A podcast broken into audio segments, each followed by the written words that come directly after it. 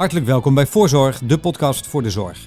Met deze keer als gast Wilma van der Scheer, directeur van het Erasmus Centrum voor Zorgbestuur en bijzonder hoogleraar leiderschap en besturing in de zorg. Onlangs hield zij haar oratie, waarin zij pleit voor gedeeld leiderschap. Want gedeelde zorgen vragen om een gedeelde eigenaar. Wat ze daar precies mee bedoelt, vertelt ze in gesprek met redacteur Laura van Elst. En daar kunt u naar luisteren na deze boodschap.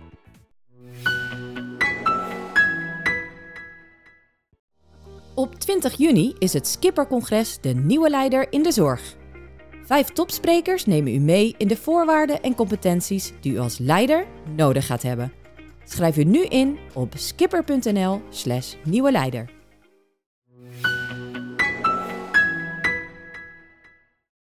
Wilma, van harte welkom en uh, gefeliciteerd met de geslaagde oratie. Dankjewel, uh, superleuk om hier te zijn. Je houdt je al twintig jaar bezig met leiderschap en besturen in de zorg. Wat intrigeert jou zo aan dit thema? Nou, eigenlijk is het vooral de combinatie van de twee thema's, leiderschap en besturing. Besturen is natuurlijk een functie, dat is een ambt. En leiderschap is iets persoonlijks. En uh, iedereen zal onderkennen dat je een goede bestuurder ook leiderschap nodig heeft. En tegelijkertijd is het wel leiderschap ten dienste van een functie van een maatschappelijke opgave. Dus al te grootse ego's en al te eh, veel persoonlijk leiderschap is misschien ook niet op zijn plaats. Dus dat, dat vind ik spannend. Waar, ja, wat is de juiste maat? En uh, ja, jeetje, twintig jaar, de ontwikkelingen zijn enorm. En het leiderschap en bestuur verandert ook ons denken daarover. Dus dat blijft spannend op een of andere manier. En uh, in jouw oratie benoemde je ook dat de westerse wereld geobsedeerd is door leiderschap. Zien we dat ook terug in de zorg? Uh, ja, die obsessie door leiderschap zie je vooral in de enorme hoeveelheid boeken die erover worden geschreven. En, en podcast en films en weet ik het wat. En dat is ook wel in de zorg, wordt ook veel over leiderschap geschreven. Ik denk ook wel dat het een beetje afzetten is tegen het management, wat een slechte naam heeft gekregen. We komen echt wel uit de periode van manage, managers bashen en management tegenover de professionals zetten. En dat uh, management is dan control en dat is dan uh, gericht op stabiliteit, de, leemlaag van het management. En dan het leiderschap is dan, ja, dat is dan heel verlicht en daar zit dan veel meer emotie bij, een gevoel en de bedoeling. Terwijl uh, wat mij betreft die tegenstelling overigens helemaal misplaatst is.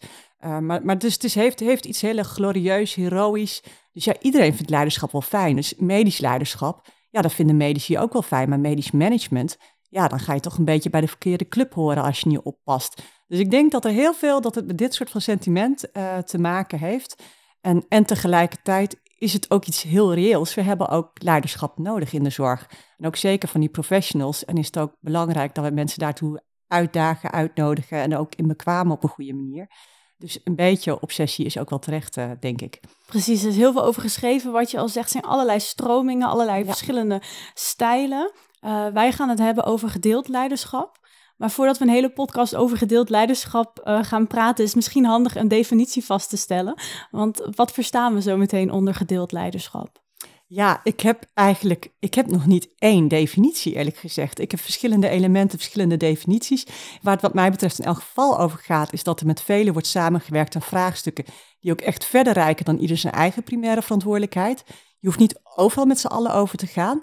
Kijk, wat ik in mijn oratie ook heb uiteengezet, is juist de grote gedeelde vraagstukken, de gedeelde zorgen die we met z'n allen hebben. Hoe maken we die zorg weer, of houden we die toegankelijk?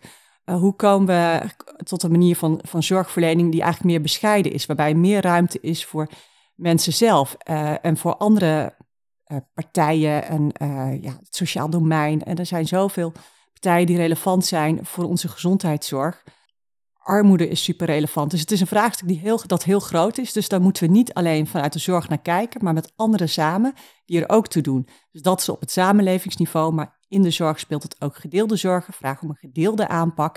En er moeten meer mensen over mee mogen denken. Dat is misschien niet een mooie definitie, maar wel de kern waar het mij om gaat. Als je een definitie wil, dan moet ik misschien, ja, ik vind zelf de definitie van uh, Hans Boutelier heel mooi. Die heeft het over een scheppend samenspel van vele individuen die voorbij hun eigen beperkte waarneming durven te denken. En daar zitten eigenlijk diezelfde elementen in.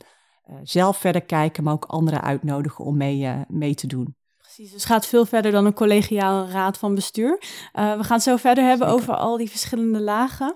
maar in je oratie stelde je ook dat het denken over leiders een spiegel van de tijdsgeest is.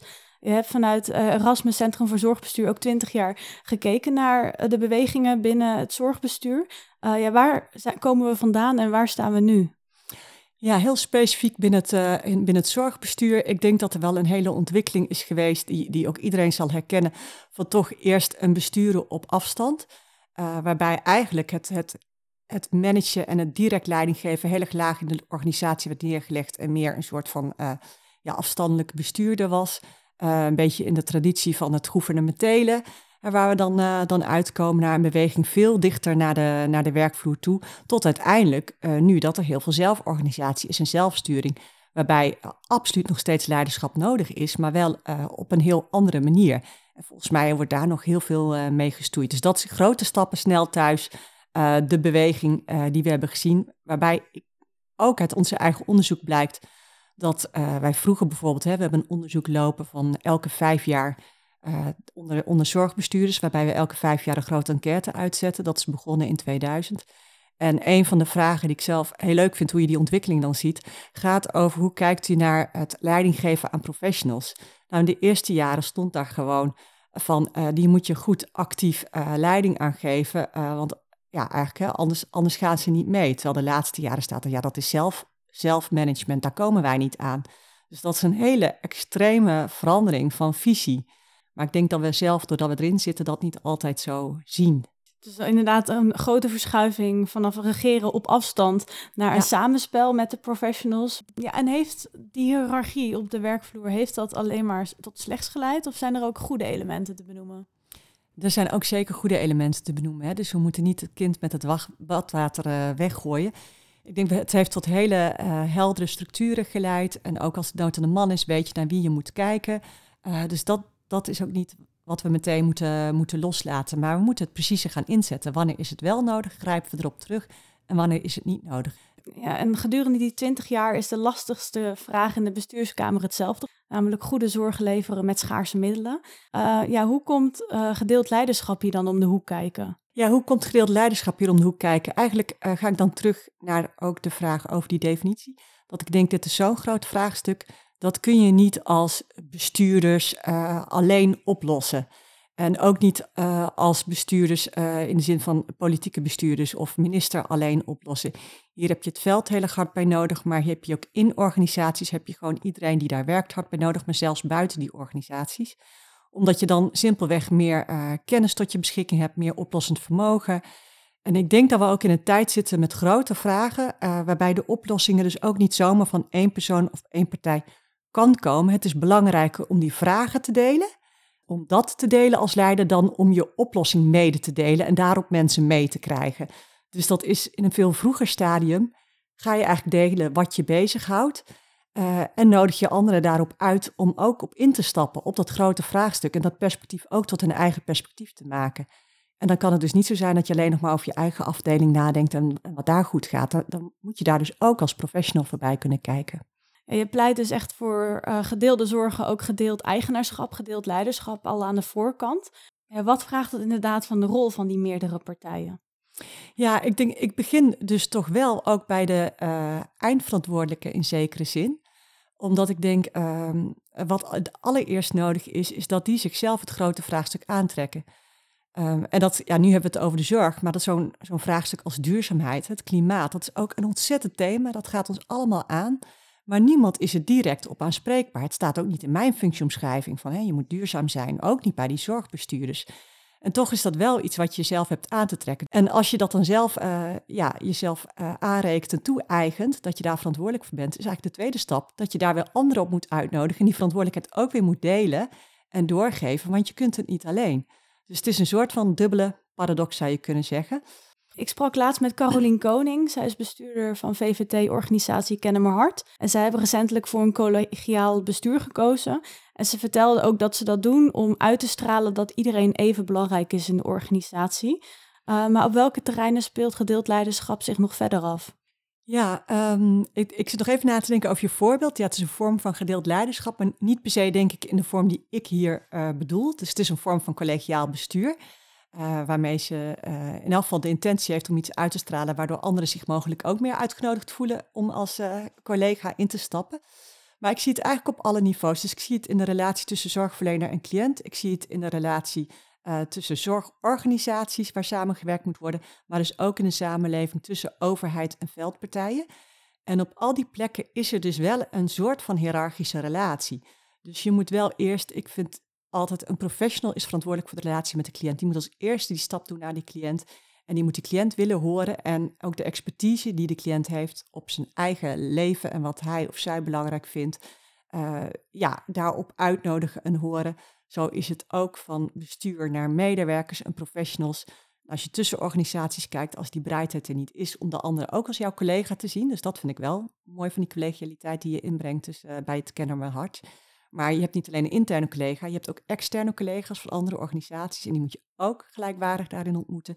Dus ja, het zit op heel veel plekken. Ketenzorg is dus één zo'n voorbeeld. Welke meerwaarde kan gedeeld leiderschap daarin gaan spelen? Ik denk eigenlijk dat ketenzorg niet kan zonder gedeeld leiderschap. Dus dat het er ook al wel op veel plekken is, zeker tussen de professionals van de verschillende partijen door de keten heen. Want als uh, die elkaars expertise niet erkennen en ook goed weten waar hun eigen expertise eigenlijk stopt en de ander beter kan instappen, dan kom je niet goed tot een goede ketensamenwerking dan zet je de schakels, hè, de, de overdracht op de verkeerde momenten. Dus ik denk in dit geval dat uh, uh, gedeeld leiderschap een voorwaarde is eigenlijk voor ketensamenwerking. Maar dat vraagt dus dat je heel goed weet wat die ander kan en ook respecteert uh, wanneer die ander dus aan zet is en jij zelf een stapje terug doet. Dus een gepaste bescheidenheid ook daarin. Zeker. Um, ja, en wat zijn de gevaren als bestuurders dat leiderschapspotentieel van bijvoorbeeld medewerkers in de organisatie onderbenutten? Ja, wat, wat je ziet en wat je ook ziet in de samenleving is dan dat mensen afhaken. Kijk, als je niet mee mag doen, je hebt wel goede ideeën, je voelt je verantwoordelijk, je hebt er ideeën over, maar je kunt ze niet kwijt en je mag er niet mee over nadenken. Um, sterker nog, je staat midden in die zorgverlening, je ziet dat je met wachtlijsten te maken hebt. Je ziet dat je mensen niet kunt bedienen op de manier die je graag wilt. Uh, maar ondertussen kun je niet meedenken over hoe dat anders kan. Ja, dan, dan knap je af. Dan raak je gefrustreerd. Uh, dan ontstaat er polarisatie. En dan gaan we dingen op LinkedIn zetten die niet leuk zijn. Of gaan we rare tweets sturen. En dan wordt het, uh, ja, ik heb ook recht op mijn mening. Maar dat, dat, je wilt niet die mening. Je wilt een, een echt goed gesprek over je wilt al veel eerder in contact zijn daarover. Dus het is wel uh, ja, echt in mijn beleving echt belangrijk dat we dit goed gaan doen. Ja, precies. Anders om demoralisatie ook te voorkomen. Ja. Uh, je noemde al die, uh, die belangrijke rol, die begint ook bij de medewerker in het cliëntcontact. Samenwerking met de cliënt, daar, dat vereist een deprofessionaliseringsslag. ja, hoe kan dat bereikt worden? Ja, en dit is uh, wel grappig dat je nu per ongeluk volgens mij deprofessionalisering zegt. Oh, het, reprofessionalisering. Het is reprofessionalisering, want ik wilde echt verwaken dat die indruk wordt gewekt. Want daar pleit ik natuurlijk niet voor. We hebben prachtige opleidingen, prachtige uh, professionals. Uh, maar ze zijn wel heel erg gespecialiseerd geraakt. En ook dat is een groot goed, dat we super specialisten hebben. Maar die superspecialisten moeten misschien wel iets bescheidener zijn in wanneer zij ook echt nodig zijn en wanneer zij niet nodig zijn. Dus een preciezere inzet gaat het eigenlijk om van die kennis.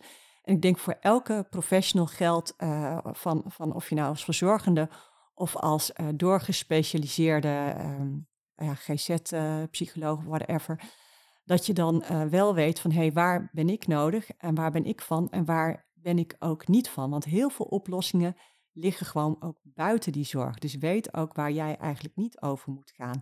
En erkennen ook de expertise van een ander. En dat, dat vraagt echt een andere houding, een andere mentaliteit. Ja, en wat wordt er nog meer gemist bij medewerkers? Ja, ik heb het nu telkens veel over dialoogvaardigheden hè, en zelfvertrouwen en dergelijke. Maar eigenlijk ook gewoon simpelweg collegialiteit, elkaar steunen. En dat wordt nogal eens gemist uh, bij medewerkers onderling. Uh, ik denk ook de hiërarchische structuur uh, is ook echt, dat is een ander element nog weer, dat zit erg op controle. Terwijl ik denk, ja, je hebt een span of support nodig. Uh, en zolang we denken in hiërarchie, dan hebben we het over controle. Terwijl als je denkt in collegialiteit, dan heb je het veel sneller over support. Je hebt je collega's nodig om ook een leidende rol te kunnen pakken. Maar dan moet je het ook een ander gunnen dat die instapt. Dus dat is onderling is eigenlijk diezelfde uitdaging als in hiërarchisch. In verticaal en horizontaal is, is, dezelfde, is hetzelfde nodig. Die gunfactor en die steun aan elkaar. En ondanks uh, ja, de meerwaarde en de voordelen van gedeeld leiderschap is het nog geen ja, vanzelfsprekendheid in uh, veel organisaties. Ja, wat staat gedeeld leiderschap in de weg? Nou, ik denk deels uh, dat we het zo druk hebben. Eerlijk gezegd, we hebben, dus dat is één kant van het verhaal. We hebben het ontzettend druk om ons eigen werk goed te doen. We zijn doorgespecialiseerd, hebben ontzettend veel richtlijnen, kwaliteitseisen die goed zijn, maar wel allemaal over dat kleine specifieke stukje uh, gaan. Dus dat zorgt dat we naar binnen gericht raken met een enorme focus op ons eigen vakgebied. En minder, het is minder uitnodigend om verder naar buiten te kijken. En dat hele stukje van ehm, dialoogvaardigheden, dus weten wat je eigen collega's in je eigen organisatie al doen, met een, net even een andere profiel, laat staan daarbuiten. Laat staan heel goed die naaste ook zien, naast die cliënt. Dat is geen onderdeel vaak van die uh, kwaliteitsrichtlijnen bijvoorbeeld. En ook niet van de opleiding altijd. Dus dat, dat zijn vaardigheden die we een beetje zijn kwijtgeraakt, die we als vanzelfsprekend beschouwen, maar die blijken helemaal niet vanzelfsprekend te zijn.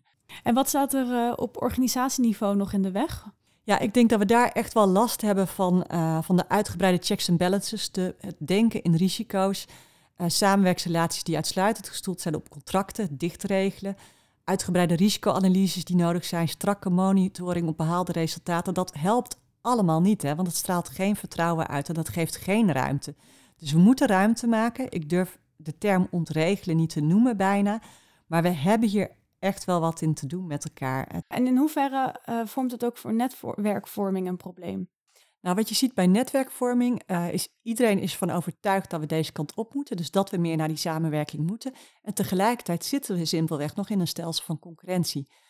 Dus dat vragen we vragen uh, leiders met lef die dat kunnen overbruggen, maar de voorwaarden zijn er gewoon nog niet voor. Dus oké, dan moet je dus goed met elkaar aan de bak en dan vraagt het heel veel van je vaardigheden en van je vertrouwen.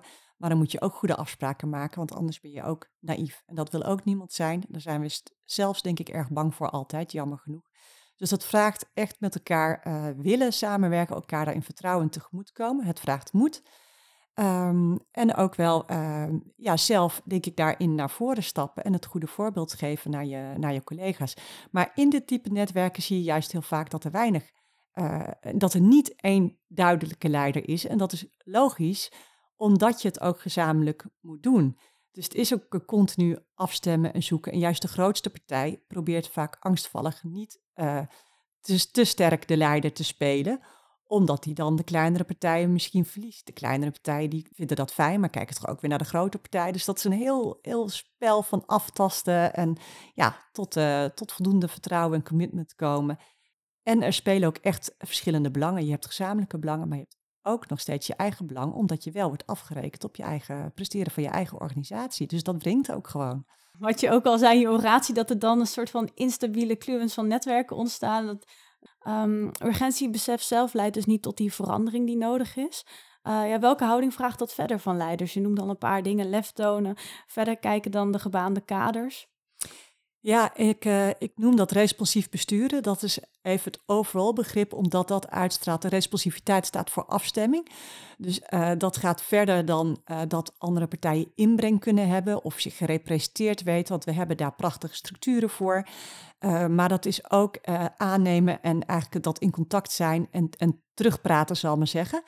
Ik heb um, in mijn oratie het voorbeeld genoemd eigenlijk van de, van de coronaperiode, waarin je zag dat er wel vanuit het veld heel veel richting Den Haag werd gezonden, maar dat er heel weinig terugkwam, dus dat er geen werkelijke dialoog was. Dus ook daar zie je die dialoogvaardigheden, dat is de basis uh, daarvoor. Dus responsiviteit, in contact zijn, wederkerigheid uh, is daar heel belangrijk in. En daar hoort dus ook uh, bescheidenheid bij. en dat klinkt als je niet oppast, een beetje soft. Maar ik bedoel daar ook eigenlijk mee dat je, uh, als je die wederkerigheid echt accepteert, dan, dan gaat het er ook om dat een ander invloed mag hebben op jou. Dus dat jij misschien ook jezelf anders moet gaan gedragen, of jouw organisatie verandert, of je werk verandert als het om een professional gaat. Maar dan kan wel die gemeenschappelijkheid een kans krijgen. Nu zitten we zo sterk op het spoor van de individualiteit. En ook burgers te wijzen op hun eigen verantwoordelijkheid. Terwijl ik denk, ja, je wilt eigenlijk dat er een verantwoordelijkheid voor elkaar komt. En niet alleen voor jezelf. En dat gaat ook tussen partijen, als je me nog volgt. Want ik vlieg even door alle lagen heen, nu van het gedeeld leiderschap. Nee, precies. Maar dus echt die muur ook tussen ja. verschillende partijen weghalen. Ja. Um, en, ja, weg van het alwetende. Um, ja, er zijn diverse goede voorbeelden al in de landen. Uh, wat zijn enkele krenten uit de pap? Ja, ik, ik vind toch uh, Proeftuin Ruwaard, uh, die is ook algemeen bekend. Maar ik ben er verschillende keren geweest. Ik ben elke keer weer onder de indruk van hoe ze het daar aanpakken. Um, en en dan, dat is ook, dan moet je ook precies zijn eigenlijk in wat ze daar doen. Hè? Want het kan heel snel lijken van, oh, de, de burger is daar zelf aan zet en moet het zelf opknappen. Maar het gaat juist over hoe voer je dat gesprek met mensen, zodat ze ook zelf hun eigen oplossingsrichtingen ook een kans krijgen. En het allermooiste voorbeeld, dat heb ik uh, ook aangehaald, uh, haal ik aan in mijn oratie, vind ik zelf dat zij jonge delinquenten zelf vragen van welke straf is nu eigenlijk het meest gepast? Wat gaat jou helpen om de volgende keer uh, niet opnieuw in de fout te gaan? En dan kom je dus tot veel heel andere oplossingen dan dat, dan, dan dat anderen kunnen aandragen.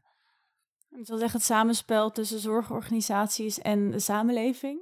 Ja, mag ik nog één ding over dat voorbeeld zeggen? Want wat ik daar juist zo mooi aan vind, is dat dus die kennis en de ervaring die die jongeren zelf hebben, zij weten als geen ander waarom ze de fout ingaan, dat die dus eindelijk wordt aangeboord en wordt benut.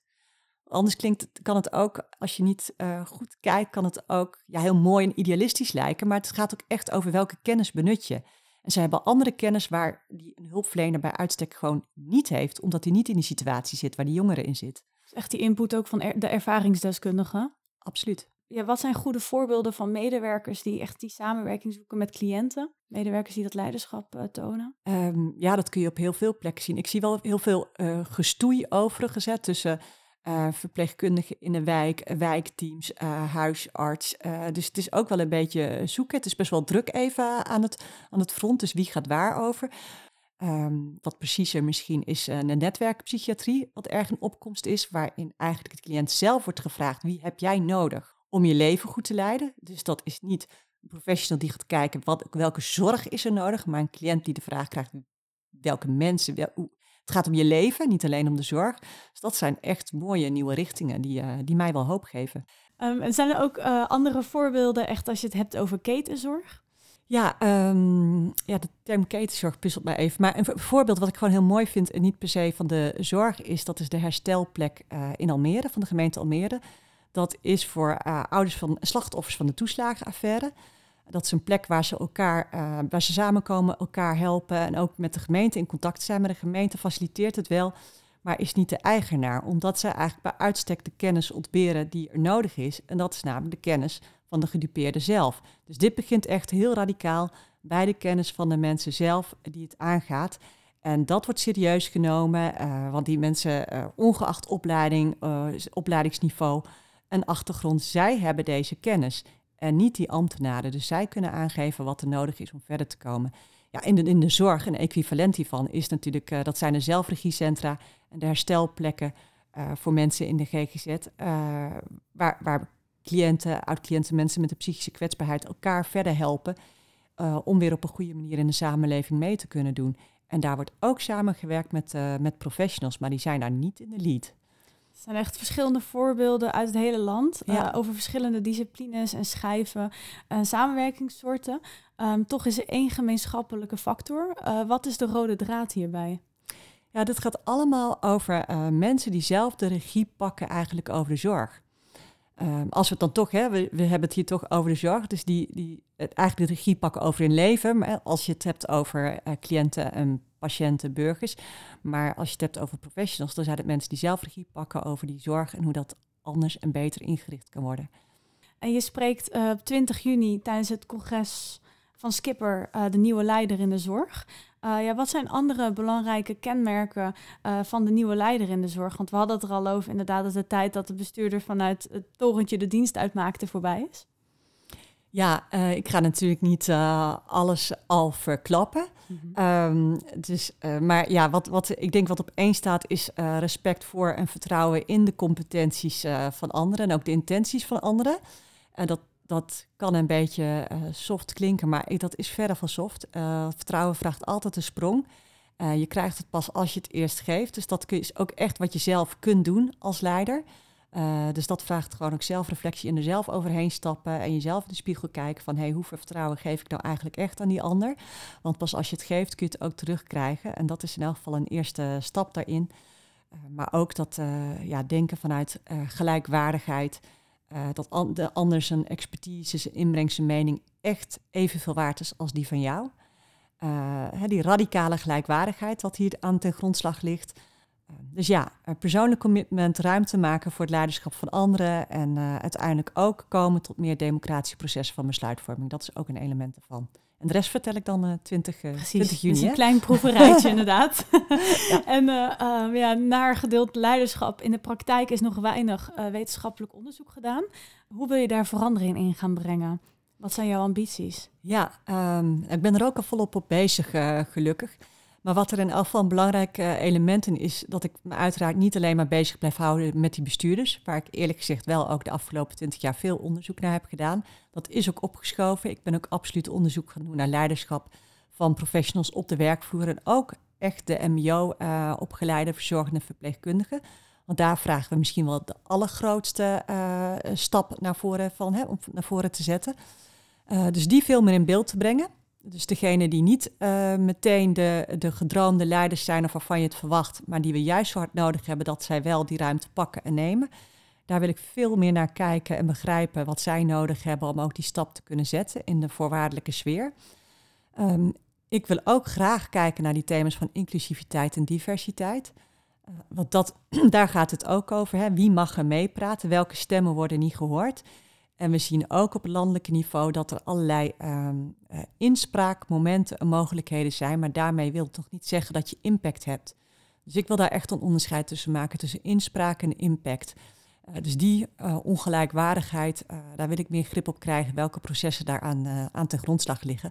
Ja, en natuurlijk gewoon de goede voorbeelden goed in, in beeld brengen. De game changers, om het maar even sexy te zeggen. Die wil je wel een podium geven en, en goed laten zien ja, wat, wat is daar nu voor nodig? En de grap is dat eigenlijk bij alle type veranderingen altijd leiderschap eruit komt als een soort van, ja, nou ja, als dat er niet is, het zijn altijd mensen die het verschil maken. Maar ja, dat, we moeten daar wel een spade dieper op. Want waarom kan het in de ene omstandigheid wel een kans krijgen en in de andere omstandigheid niet? Dus daar hebben we echt meer, uh, meer in te doen nog. En uh, daar ga ik me mee bezighouden. Um, ja, wat wil je leiders tot slot meegeven of wat wens je hen? Nou, ik wens hen uh, eigenlijk een hele ontspannen omgang toe met de grote vraagstukken waar we voor staan. Want een van de elementen die we nog niet hebben aangeraakt, dat is eigenlijk uh, de kennis van het onbekende. We doen eigenlijk net ook met zo'n ISA alsof de toekomst vaststaat. Het gaat allemaal alleen maar minder worden en we moeten nu heel hard ingrijpen. En er is echt verandering nodig. Hè? Maar laten we niet net doen alsof het uh, er maar één mogelijke toekomst is. Alsof COVID ons niet heeft geleerd dat het elk moment kan veranderen. Dus laten we die open blik houden en ons alsjeblieft ook uh, willen bekwamen in de omgang met die ongewisse grote vraagstukken. En dat vraagt echt een andere houding.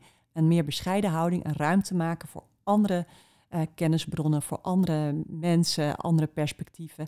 Dus dat uh, wens, ik, wens ik hen toe. Mooi, dus een flexibelere opstelling. Absoluut. Nou, dat is een mooie boodschap, boodschap om mee te eindigen. Wilma van der Scheer, hartelijk dank voor je komst. Graag gedaan. En daarmee eindigt deze aflevering. U hoorde Wilma van der Scheer in gesprek met redacteur Laura van Elst, die ook de montage verzorgde. De muziek die u hoort is gemaakt door Bram Brouwers. Wilt u vaker naar deze podcast luisteren? Dan is het handig om u te abonneren via een podcast-app, zoals bijvoorbeeld Apple Podcast of Spotify. Voor nu, hartelijk dank voor het luisteren en heel graag tot de volgende voorzorg.